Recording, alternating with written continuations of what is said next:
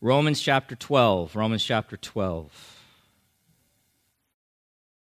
Page 948 in one of those blue church Bibles, if you're using one of those, they're located underneath the seats around you. And we're going to be looking at uh, it's a section, a unit, verses 9 through 21, and we're just really going to focus on verse 9 today. So, as part of uh, the hiring process, an employee might receive what is called a code of conduct a code of conduct that you must read and agree to abide by. Are you familiar with that? Have you ever experienced something like that, code of conduct? Well, if you're not sure what that is, a code of conduct generally lays out an organization's uh, expectations and guiding principles for appropriate workplace behavior. Okay? So they just want to make sure everyone's up front and they're clear about what they expect of you and how you are to behave while you are there working. Some code of conducts even include outside of work. They even address that. There's a certain way you have to behave outside of work as well. Well, the verses before us, verses 9 through 21 of chapter 12, provide what I believe to be a Christian code of conduct. Christian code of conduct, which is why I gave this section that title. It is a short series of exhortations or commands concerning how Christians are to appropriately conduct themselves in this world, with an emphasis on relationships, relationships with both those inside the church and outside the church. One writer, commentator referring to this section says that nowhere else in Paul's writings, so in all of his letters, all of his epistles, nowhere else in Paul's writings do we find a more concise collection of ethical injunctions, which is simply another way of saying uh, moral commands or orders. It's right here in verses 9 through 21.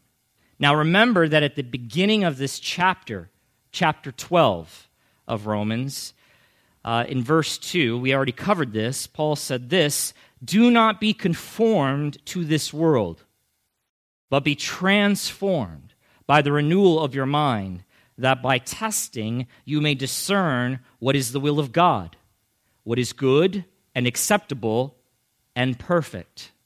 Okay, I just bring that up because I understand verses 9 through 21 to simply be spelling out in detail what God's good, acceptable, and perfect will looks like for us as Christians. This is how we are to live as followers of Jesus Christ. This is appropriate conduct or behavior for the believer. With me? Okay, good. Now let's look at the section. We'll read the entire thing and then we'll begin to, to work through it.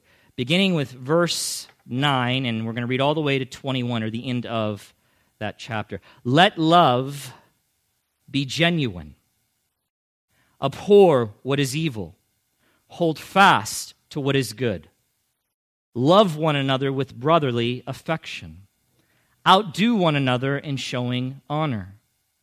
Do not be slothful in zeal.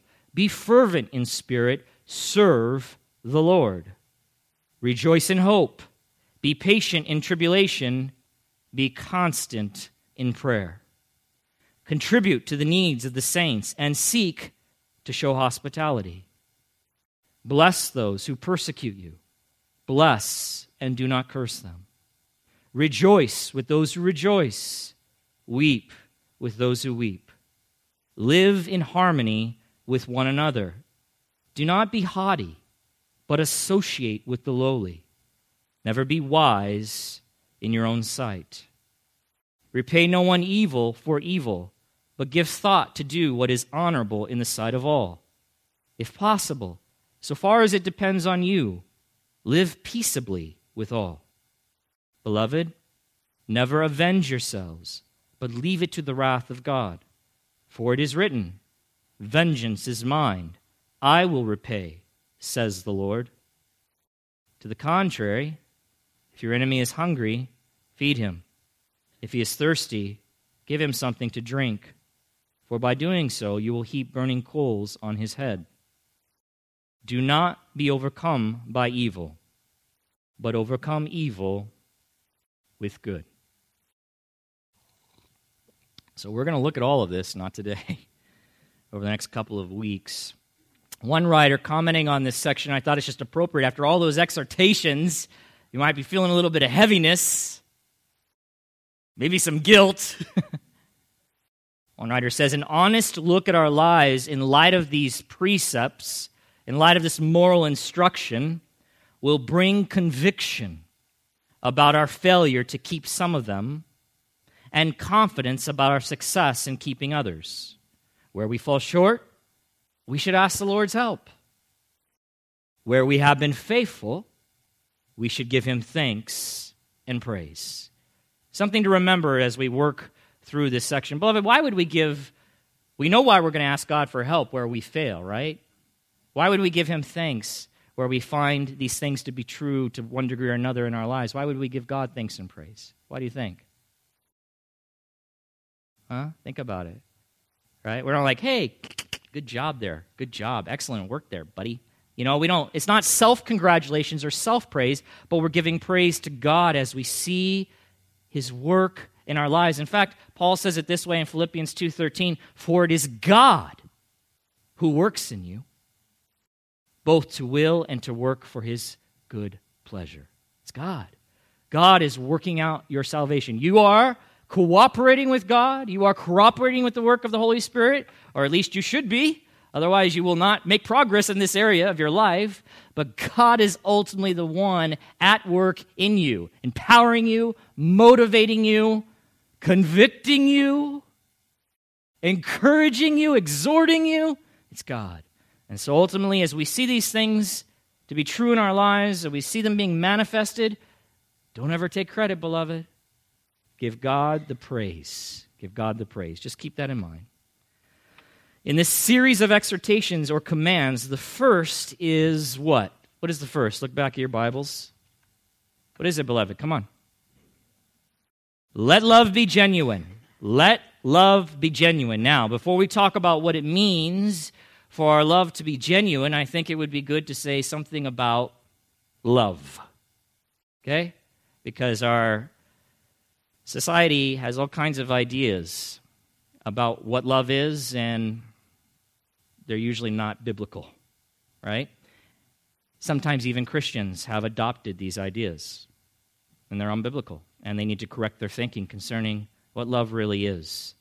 The love Paul refers to here, this love, is not emotionalism. It's not emotionalism, that ooey gooey feeling or sentimentality. It's not that. But listen, this is what it is it's an agape love. That's the Greek word. You probably heard that before agape. It is a love that is unselfish, self giving, and willful devotion. Let me say that again. If you want to define this love, biblical love, the love that Paul is talking about here, it is unselfish, self giving, and willful devotion. And I say that because biblical love has been made known to us in the person and saving work of Jesus Christ.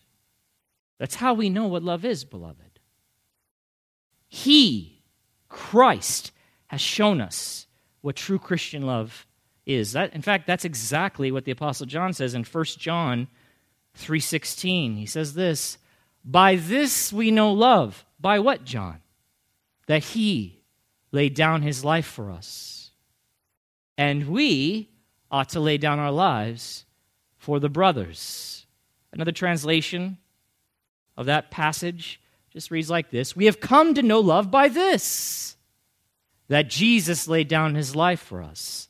Thus, we ought to lay down our lives for our fellow Christians. Why? Why would we lay down our lives for our fellow Christians? Because Christians are to love one another. And that is what it means to love, demonstrated by Jesus Christ, the ultimate lover. The Apostle John is saying, beloved, we know what love is because we have a perfect example of it in the historical event of Jesus' death on the cross on our behalf. Jesus gave up his life, not as a victim, as some dumb movies try to portray when they reflect the life of Jesus Christ. He wasn't a victim. He came willingly, he came knowingly, and he made his way to the cross by choice. Why? To save sinners, to reconcile them to God. Jesus' death, beloved, was love on display. A love that went the distance. You hear me? It went the distance, beloved. It went all the way. A love that was willing to sacrifice for the sake of others. Jesus' love was not simply sentimental, nor did it express itself only in words. I love you, but I'm just going to chill here and let you guys rot. Which is exactly what would happen if his love was just that words. But, beloved, his love was made clear for us, for everyone, for the entire world to see by what he did. Loving us, he laid down his life for us. You get it? The bottom line is we learn. We learn what true love is, not by watching some dumb Hollywood movie, but by having observed it in Christ's wonderful love for us. That's biblical love. And John says it is this type of sacrificial love that Christians ought to have or manifest toward one another. It is a love that denies self. It denies self. It's a love that sacrifices self for another's gain and even unto death if such an occasion presents itself. Commenting on this passage, one writer said this the love of Christ followers. Hey, who are Christ followers? That'd be us. If we're Christians, okay, so he's talking about us. The love of Christ followers is to parallel the sacrifice of Jesus on Calvary. Another writer says, It is a love that is prepared to meet the needs of others, whatever the cost, in self sacrifice. Whatever the cost. This goes against all that we are, beloved. We are a selfish bunch of people, born that way, sinners. I mean, we, we throw around the word sin a lot. We, we're sinners, we're sinners. And that's true. But sometimes it's helpful to define what that means. It means we're selfish to the core, it means we love ourselves until God begins to do a work in us. But we still struggle with the selfishness. But when He begins to do that work, something else then takes place. We begin to find the power to, to love one another, to love our brothers and sisters in Christ, to love the lost and dying world around us in a way that is willful, sacrificial. Commenting on this phrase in 1 John 3:16 that we ought to lay down our lives for our fellow Christians, one commentator says this: we do this by becoming truly concerned about the needs of our Christian brothers and sisters and by unselfishly giving time, effort, prayer, and possessions to supply those needs. And beloved, these needs are not just material. Don't think just material, but how about spiritual needs? How about emotional needs? We'll see this when, when we move through the text in verse 15. Paul commands re- his readers to weep with those who weep. That's an emotional need of our brothers and sisters in Christ. By the way, just don't think brothers and sisters in Christ, you know, here in the church, but this would also be like in your home. Your spouse, if they're a believer, is your brother or sister in Christ. Huh? Huh? Huh? So when I read, truly concerned about the needs of our Christian brothers and sisters, it should begin in the home. Right there. That's where it starts. Selfishly giving time, effort, prayer. It goes on to say, such an attitude would result in actually dying for a fellow Christian if this were ever necessary. Oh, the quote's gone already, but that's okay. It's coming back. You just listen. Our lives should not be more precious to us than God's own Son was to him. You probably already read it, but it's okay to hear it again. Right?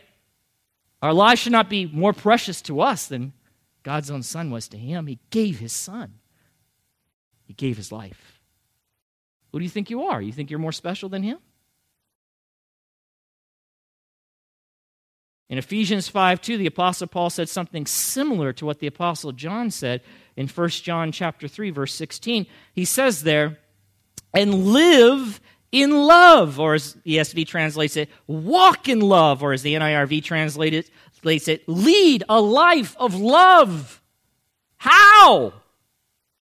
Just as Christ also loved us and gave himself for us, a sacrificial and fragrant offering to God.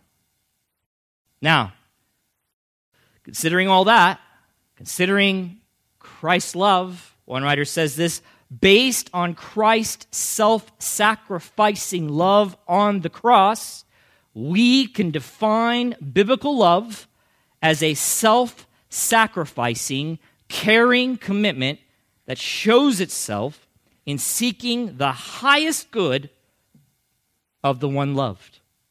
Let me read that again.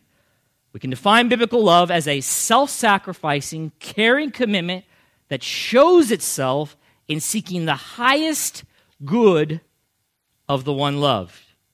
Remember that. We'll come back to that.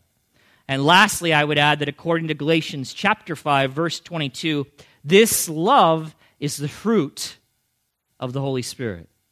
It's the fruit of the Holy Spirit we as Christians are enabled and motivated to love one another and to love others as Christ loved us by the power of the Holy Spirit that dwells inside of us.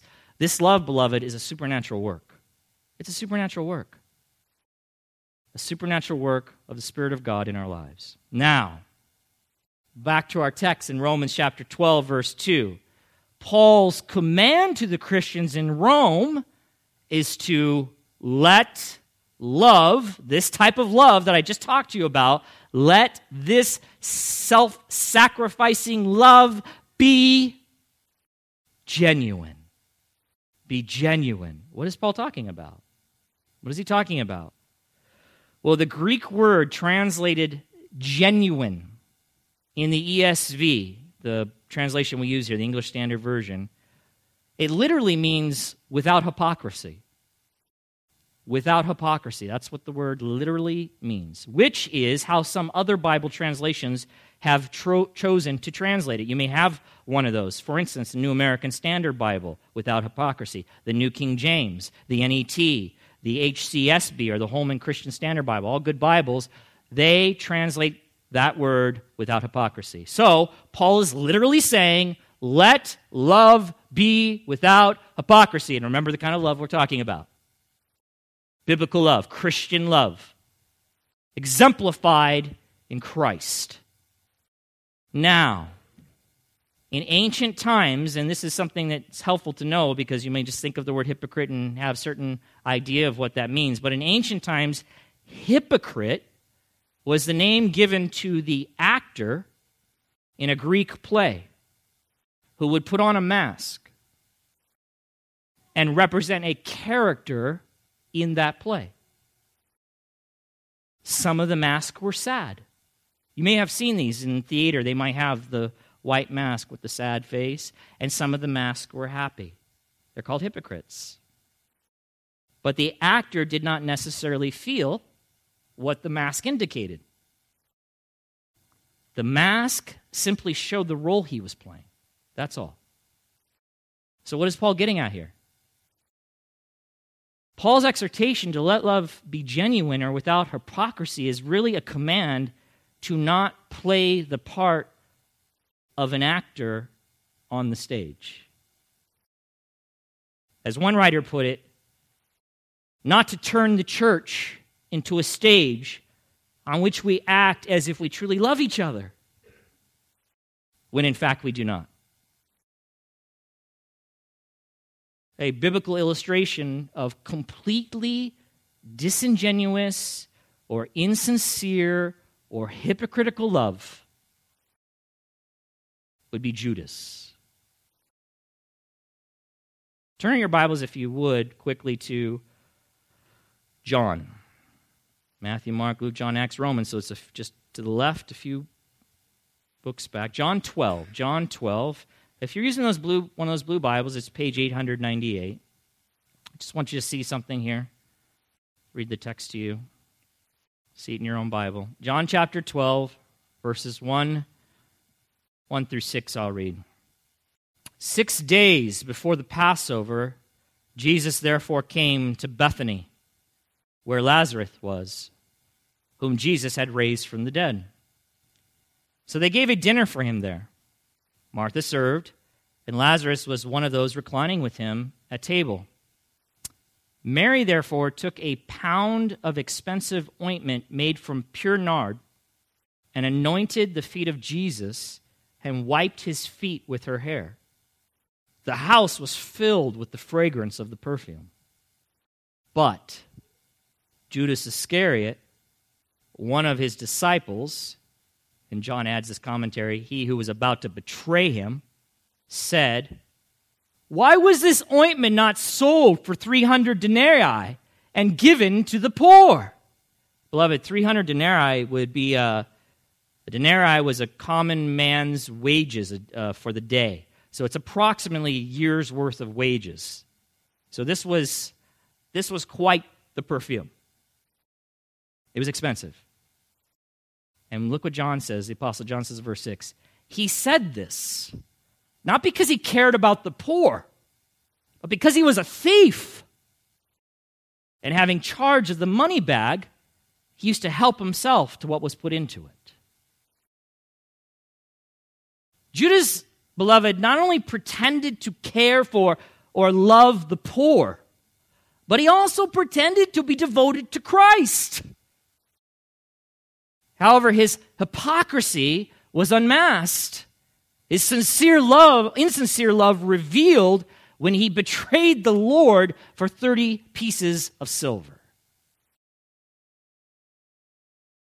That's disingenuous, insincere, hypocritical love, playing an actor on a stage. Now, beloved, listen carefully. Paul wouldn't exhort us as Christians to let our love be genuine unless there was a real possibility of it not always being genuine. Huh? He wouldn't give the command, he wouldn't give the exhortation if this was not a potential danger for every single one of us, believers in Jesus Christ. One writer puts it this way apparently, apparently, there is a danger that in certain cases, what looks like love, what looks like love, is actually something quite distinct. Now, remember what I said earlier that biblical love could be defined as unselfish, self giving, and willful devotion, or you could add to that a self sacrificing, caring commitment that shows itself in seeking the highest good of the one loved. Just think about that, husbands and wives, just to apply it. Just think about that. Is that your love for your spouse? Is that the kind of love you exercise for your spouse? But right now, we're in the context of talking about our love, love towards one another, brothers and sisters in Christ. But think about that. When our love is genuine, when it is real biblical love, then we will unselfishly desire God's very best for others and sacrificially give ourselves toward that goal. When it is genuine love, when it is biblical love. Now, here are a few ways in which we can pretend to love one another. Pretend. Because you're saying, well, I don't, I don't, I, my love is genuine. Okay. Always? It's always genuine. It's always biblical love. It's always without hypocrisy. It's always pure and undefiled. Here's some ways we can serve others. Remember, putting on the mask, it appears like love, but it's not. Not biblical love. So here's an example. We can serve others, serve others in this body. So listen, we have a lot of people who serve here. A lot. We just couldn't pull it off without you. And I'm grateful for you. I, I'm thankful to the core. But why are you serving? What's really going on in your heart when you serve? So it certainly appears to be love. It's a loving thing to do, is it not? To get here early, to set up, to stay late, to tear down, to practice for the band, to, to do all the things. I have a guy every Sunday, he gets up early and puts out the signs. You know, he has to leave his house and do that. I mean, that's a it certainly appears to be a loving thing, and it may very well be. But sometimes we serve others not because of an unselfish, self giving, and willful devotion, but in order to be seen serving. Or thought well of by those we're serving. Or to receive praise. Hello? Gosh, it got quiet in here. It got quiet. Or we serve because it is a, a duty or obligation that we believe is expected of us to perform. Hmm? Beloved, that's hypocritical love. That is love that is with hypocrisy. Another way we can pretend to love one another is through our words. Through our words to one another, by leading others to believe that we really care about them when in reality, their welfare is the last thing on our minds. Well, how might you do that? How might you do that? Well, oh, brother, I'm, I'll pray for you. But we never do. Now, listen, not because we're forgetful. I get that because I am forgetful. If I don't write it down, I forget. I'll forget. And it's not because I don't love you, I do, but I'll forget. I get caught up in everything. So I, if I say I'll pray for you, I either have to do it right then, which is a good idea, or write it down.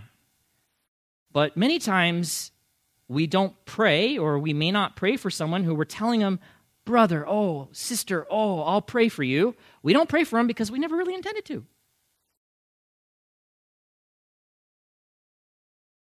This is how we pretend love. It's not genuine. It's not real. Another way we feign love is under the appearance of love when we gossip about others through prayer request. Huh? So, uh, Bob, I don't know if you heard about Sharon. Um, yeah, I know. I oh, it's terrible. I mean, I can't. All the stuff going. We really should pray about her. But here, let me let me tell you everything that she told me in confidence and that she certainly wouldn't want you knowing or anybody else. In fact, now that I've said that, uh, don't tell anybody else. Just keep it to yourself. But we'll be private, secret prayer partners for our uh, dear sister Sharon, who's so messed up in so many ways. Uh, but we love her and we care about her. So don't tell anyone. And then you know what happens. And then Bob goes, Hey, Steve, uh, I was told in confidence, so please don't tell anyone else. But, you know, caring for Sharon, we, we should pray for her. What about? Oh, oh, my goodness. Let me tell you about how messed up and ruined Sharon is. And, huh? Beloved, that is hypocritical love. That is feigned love. That is not genuine love. If you love them, then you seek their highest good. and running them down when they especially when they told you something in confidence is not love. It's not love.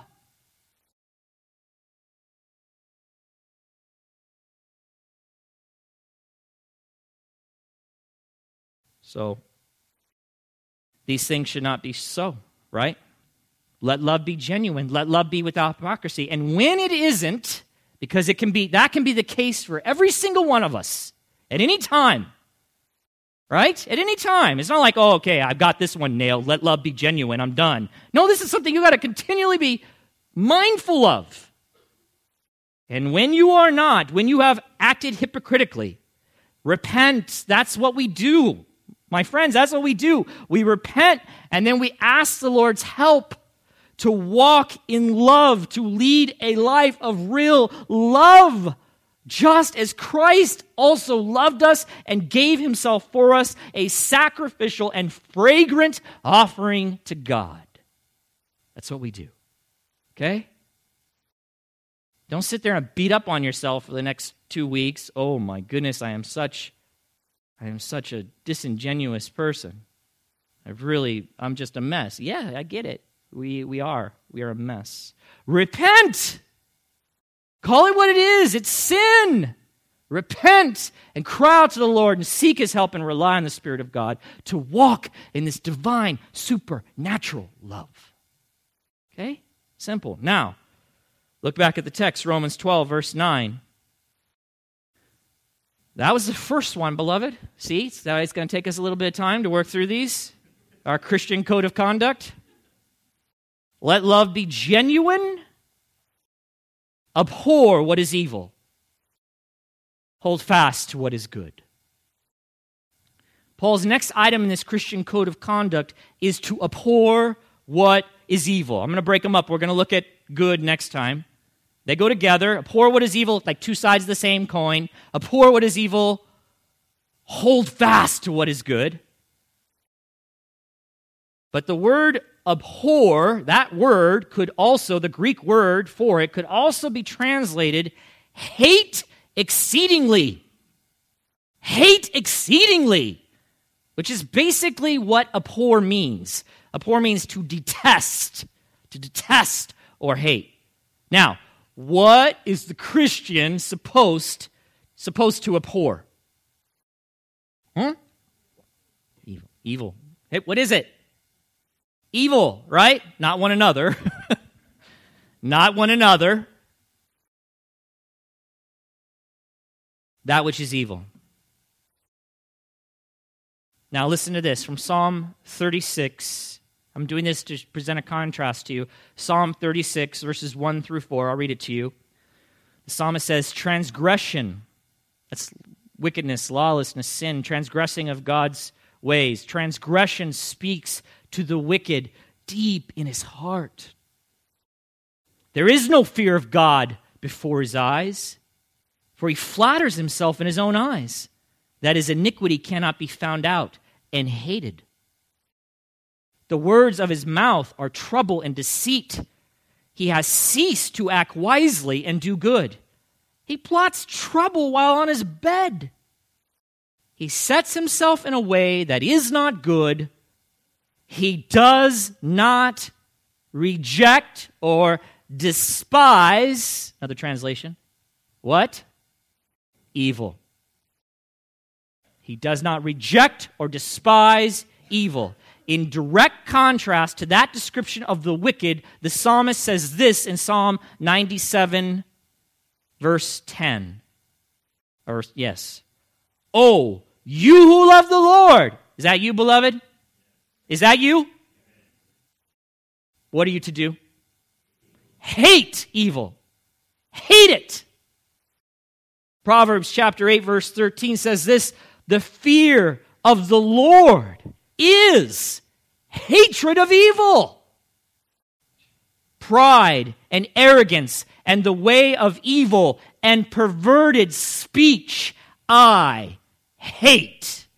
And right there, wisdom is being personified. Wisdom is actually, the wisdom of God is speaking now. And that's what the wisdom of God says. Pride and arrogance and the way of evil and perverted speech I hate. One writer commenting on this Romans and this to abhor what is evil says this. Listen, thought this was good. To love God is to regard evil with horror. Unfortunately, familiarity with the culture that is shaped by the forces of Satan has lulled too many believers into a state of general tolerance for whatever deviant behavior is in vogue at present. We are to abhor evil because it is the enemy of all that leads to Christ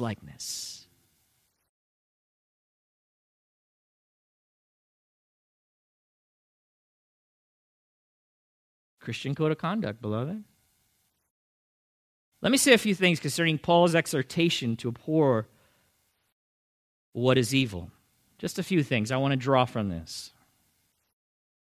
First, to abhor what is evil means to abhor all that is evil. All that is evil. Everything that God detests. All that runs contrary to godliness. All of it. Right? I mean, me go, I get that, Jeremy, but I just wanted to make sure you get it. There is no selectiveness there is to be no selectiveness in our abhorrence of evil. So then, Christian, you are not fully complying with this exhortation if, for instance, you hate or detest evil such as murder. That's an easy one, right? I hate murder. Or how about rape? I hate rape. I detest it. Okay? You hate those things, but you're still not fully complying if you then choose to expose yourself to pornography by visiting websites or watching TV shows or movies or reading magazines or popular best selling books like Fifty Shades of Grey that contain pornographic material. I can't, I can't believe our culture. I, I'm walking, you know, in Ralph's now. Ralph's, right? It's a grocery store. And you know, they put stuff out right there as you're walking through the line hoping you'll grab it on your way out, right? It's a method, it works. What is there lined right there is all everyone, all the kids, everyone makes their way. 50 Shades of Grey. One book after another. This is a bestseller, beloved. It's pornographic material. When I was a child, they used to hide the pornographic material. It was in the, the area back there where you didn't go. It was still shameful, even. If people went, they did it kind of quietly, and they didn't. They, in fact, that's why they had places, red light districts, things of this nature, where you could go and no one will see you engaging in your lust. And now, right there, there's no shame. And I guarantee you, Christians have watched this garbage or read this terrible book. I guarantee it. I know that just based on the numbers that have sold.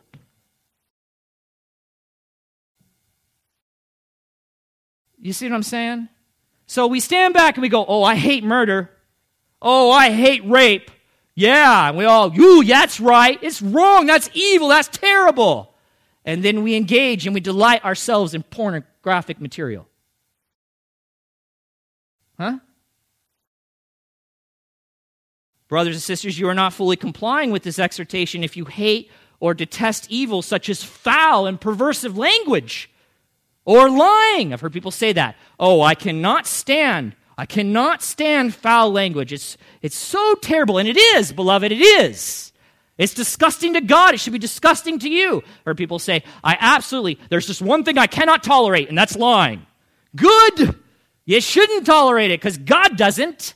He's a God of truth, so he's absolutely opposed to liars. Okay? You with me? But then those very same people choose to engage in gossip or slander. Oh, I hate evil. You're selective. And Paul makes no room for selecting what you want to engage in and what you then put over here in your bucket of I detest. Huh?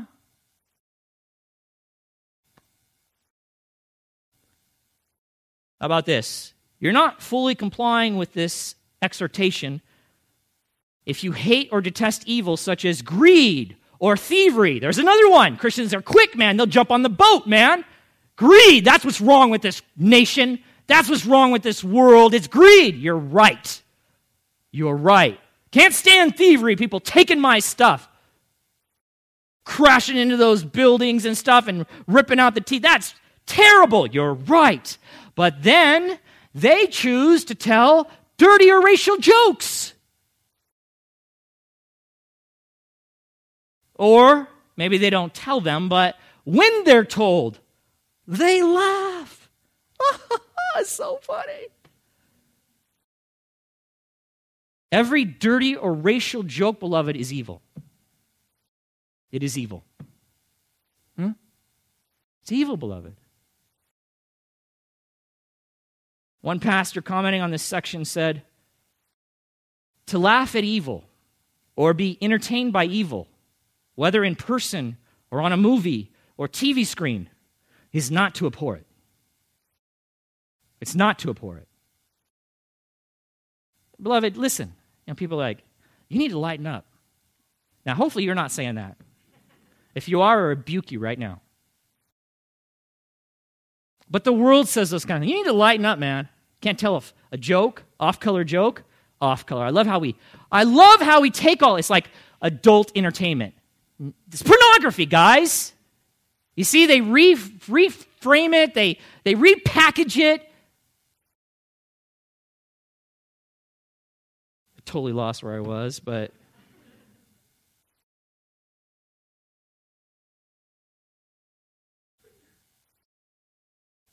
Listen, to abhor what is evil is to hate. That's what it was. Thank you. I just came back. Yeah, lighten up. This isn't about lightening up, beloved. Listen, just think about it. And I, that last one, just that last one. I'm probably in your lifetime you've heard a racial joke. And maybe you've told some few. Okay? And maybe you even did it as a Christian. Beloved, that is such a great evil. You are glorifying a great evil every time you do that. Every time you engage, every time you laugh. Well, I didn't know what to do when they told the joke. Well, don't laugh. Don't laugh. Do something other than that. Should I tell them it's evil? Why not? Why not? Hey, that's that's bringing humor to something like that or or these sexual perverted jokes. You think that's funny? It's not funny. Because the people who suffer under those things, they know it's not funny. Well, can't you lighten up and, and have a laugh? Guys, that's what I wanted to say. I am funny. I am. And I enjoy a good laugh. I do. There are a lot of pleasurable things and good things to laugh about and to laugh at. I enjoy laughing at myself on a regular basis. I know my wife does. but not that. And anytime we've done it, beloved, if you've done it, repent. Repent. This is not how you are to behave as a believer of Jesus Christ. Oh my goodness, it's time. All right, we're almost done. Second, this is I said a couple of things I wanted to say about this, abhor what is evil. I said the first. Let me say the second. Jesus said this, by this, in John 13, 35, by this all people will know that you are my disciples, if you have love for one another. If you have love for one another. That's how people will know you are my followers.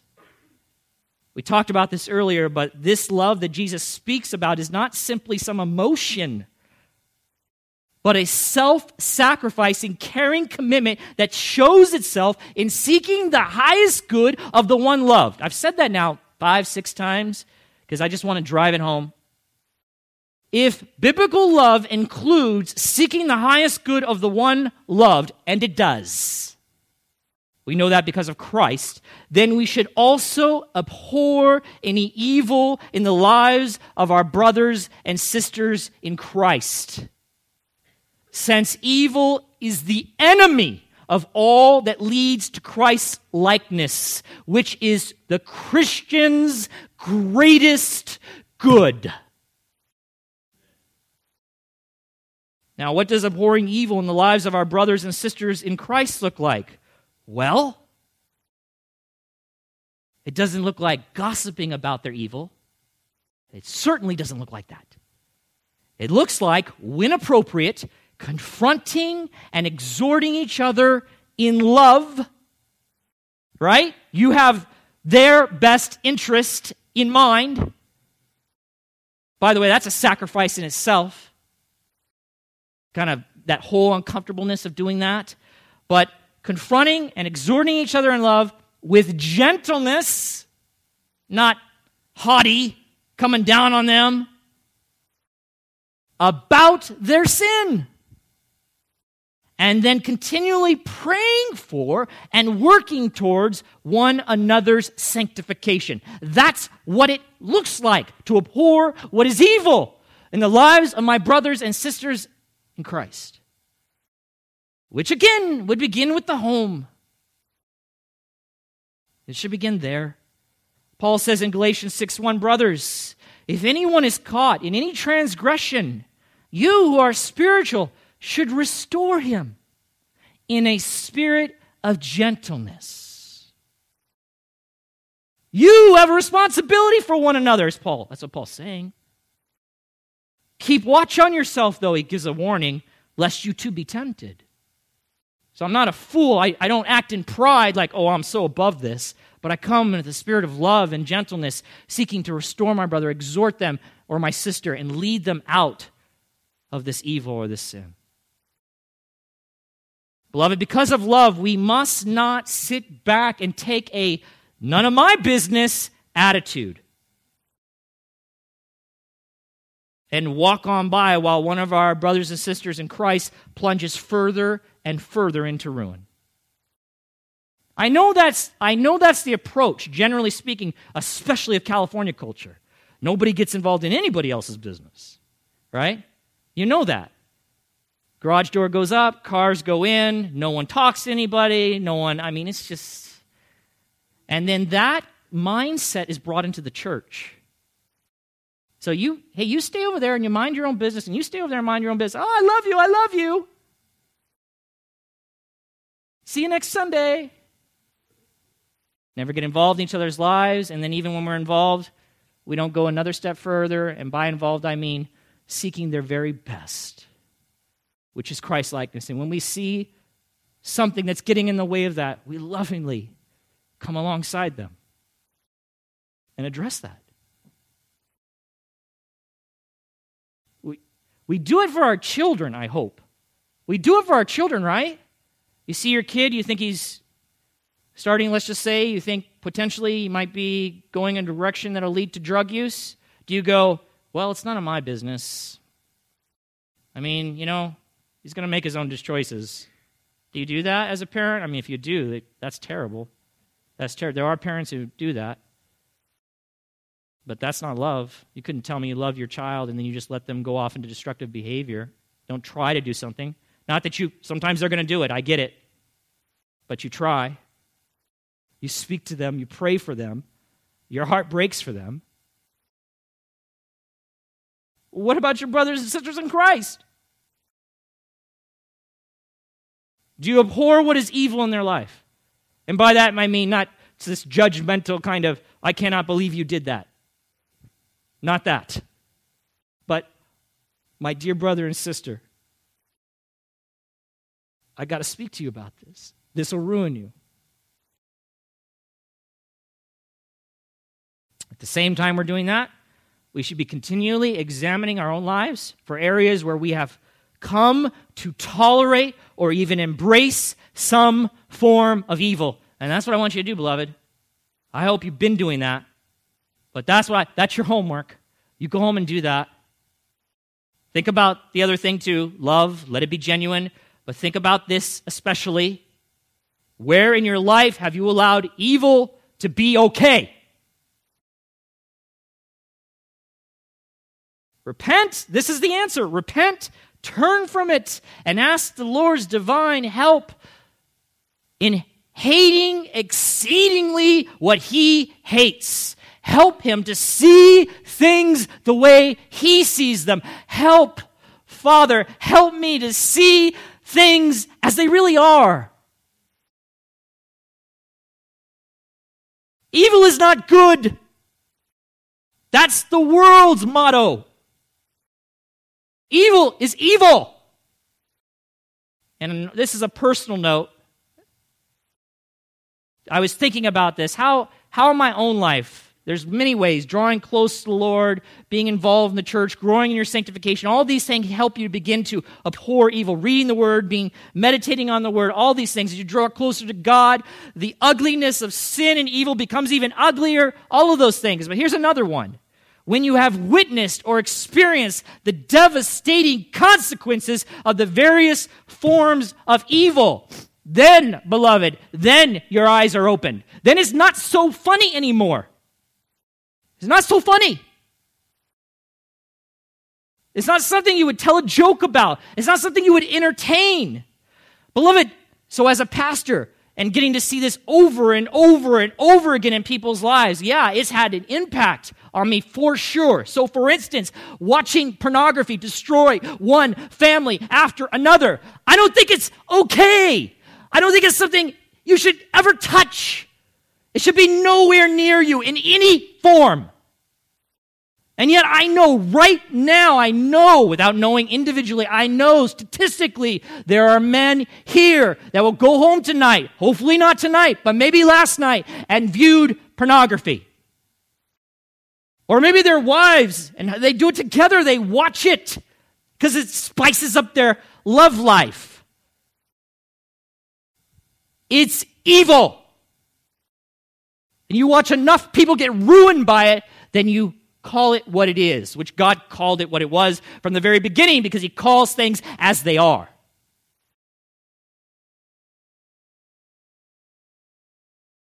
Or how about the destruction that gossip reaps in families' lives or in the lives of a church?